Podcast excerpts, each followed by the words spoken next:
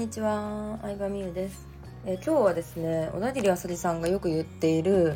とりあえずやりたいこととか好きなことをやればいいんだよの真意について、実際にそれをやってみた私が意味が分かったので、お話ししていこうかなと思います。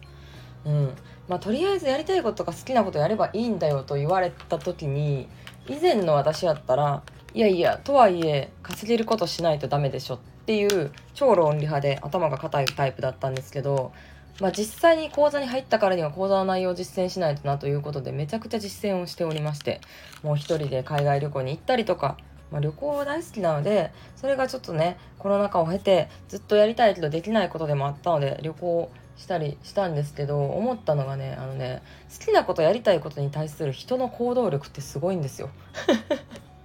いや私見てたらわかるとは思うけどさ結構さ今回の旅行はさあのインスタストーリーとかで実況中継してたわけ。うん、でメルマガとかでもね。そしたらすごい行動力ですねっていろんな人から久しぶりに連絡くれた人とかも見たり以前受けてたコンサルの方もさメッセージくれたりしてさまあ言ったらさ英語もろくに喋れへんのにさ言葉の分からへん国で3週間たった一人で過ごしてる。まあ実際はアテンドしてくれた人とかもいるからたった一人じゃないようなんやけどうん。って見えてるわけよ。でも私にとったらすごいというよりかはそんなことよりも海外に行きたかったからってそんなことよりも日本で見れへん綺麗な景色を見たかったからっていうそのなんか自分がやりたい欲の方が勝ってるわけなんよね。うん、でもサッカー選手とかもそうなんちゃう。サッカー選手とかも別にさなんかさ頭がいいわけじゃないけどさもうさイタリア行ったらイタリア語ペラペラドイツドイツ語英語ペラペラすごいじゃんスポーツ選手って。でもそのスポーツをやりたいっていう一番自分がやりたいことを達成するために嫌なこともできてしまうみたいなのがその結局原動力というか、うん、人からすごく見えてるんだけどもうなんか最高のチームでサッカーしてやったらまあそれはドイツ語勉強しなあかんよなみたいな感じで勉強して習得してると思うんですけどまあそんな感じなんよね。で私のお客様でもちょっと今悩んでるお客さんがいらっしゃって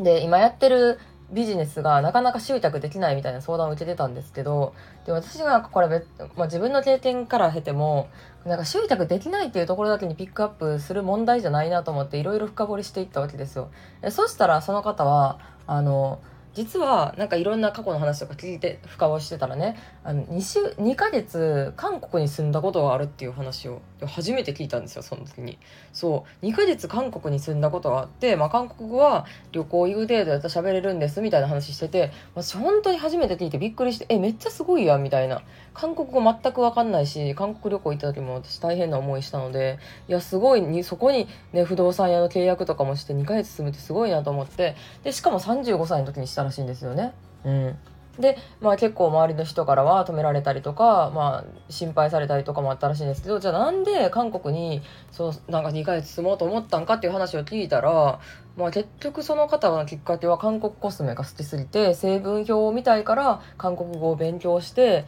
で韓国語が分かるようになったらもっと好きになって住みたくなったみたいな話をしてくれたんですけど結局さ韓国コスメが好きっていうところから全てが始まってるわけじゃん。うんまあ、よくあるのが最近だとさこうさ韓国アイドルが好き韓国ドラマが好きで推しに認知されたいから韓国語勉強したっていう人はもうヨン様の時代から始まり今も第4世代のアーティストがねいっぱいいますけどまあ、握手会とかあるわけよその時にさ自分の気持ちを伝えたいから韓国語勉強したみたいなのはよく聞くけど、まあ、そんな感じさ好きなこととかさやりたいことに対するさ人間の行動力すごいなっていうのに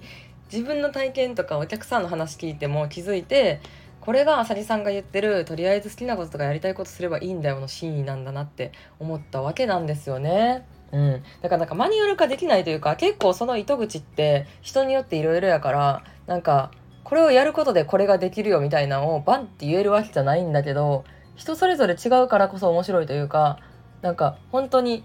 実践をしてみてほしいなというかうん。なんか結構本当に今行き詰まってる人はなんかね行き詰まってる人ほどやっぱ焦っちゃうのよ。ちゃんと商品作らなきゃとかメルマガ書かなきゃとかビジネスちゃんとしなきゃみたいに思うんですけどなんかね結構逆効果だと思う。うん、焦ってる時に何やってもうまくいかへんし自分が心からやりたいと思ってることってほんまになんかさ学校みたいに学校とか会社みたいに強制的にさせられる環境だったら人ってできるんですけどあの企業って自分の意思でやっていかなきゃいけないんでいつか絶対行き詰まっちゃうんよね。うん、私もそれには何回もぶち当たってるんけどその時にどうしたらいいかって言ったら私はもうマジで全ての仕事をほぼほぼ放棄して海外旅行に行ったわけよ。で海外旅行に行ったら行ってから分かったんやけどこうやってスタッフで離れてるスタイフで話せるネタがさ無限に出てきたりとかさお客さんに会った時もさえこの人変わった経験してて面白いなって思われたりとかさあとはもう新しい商品の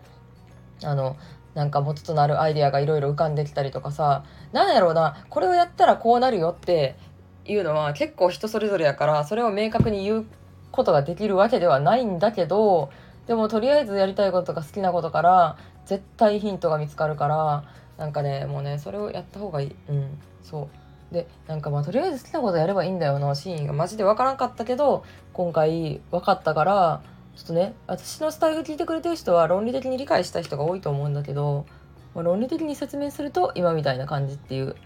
わけですね。はいそんな感じです。ということで今日も音声聞いてくれてありがとうございました。ではでは。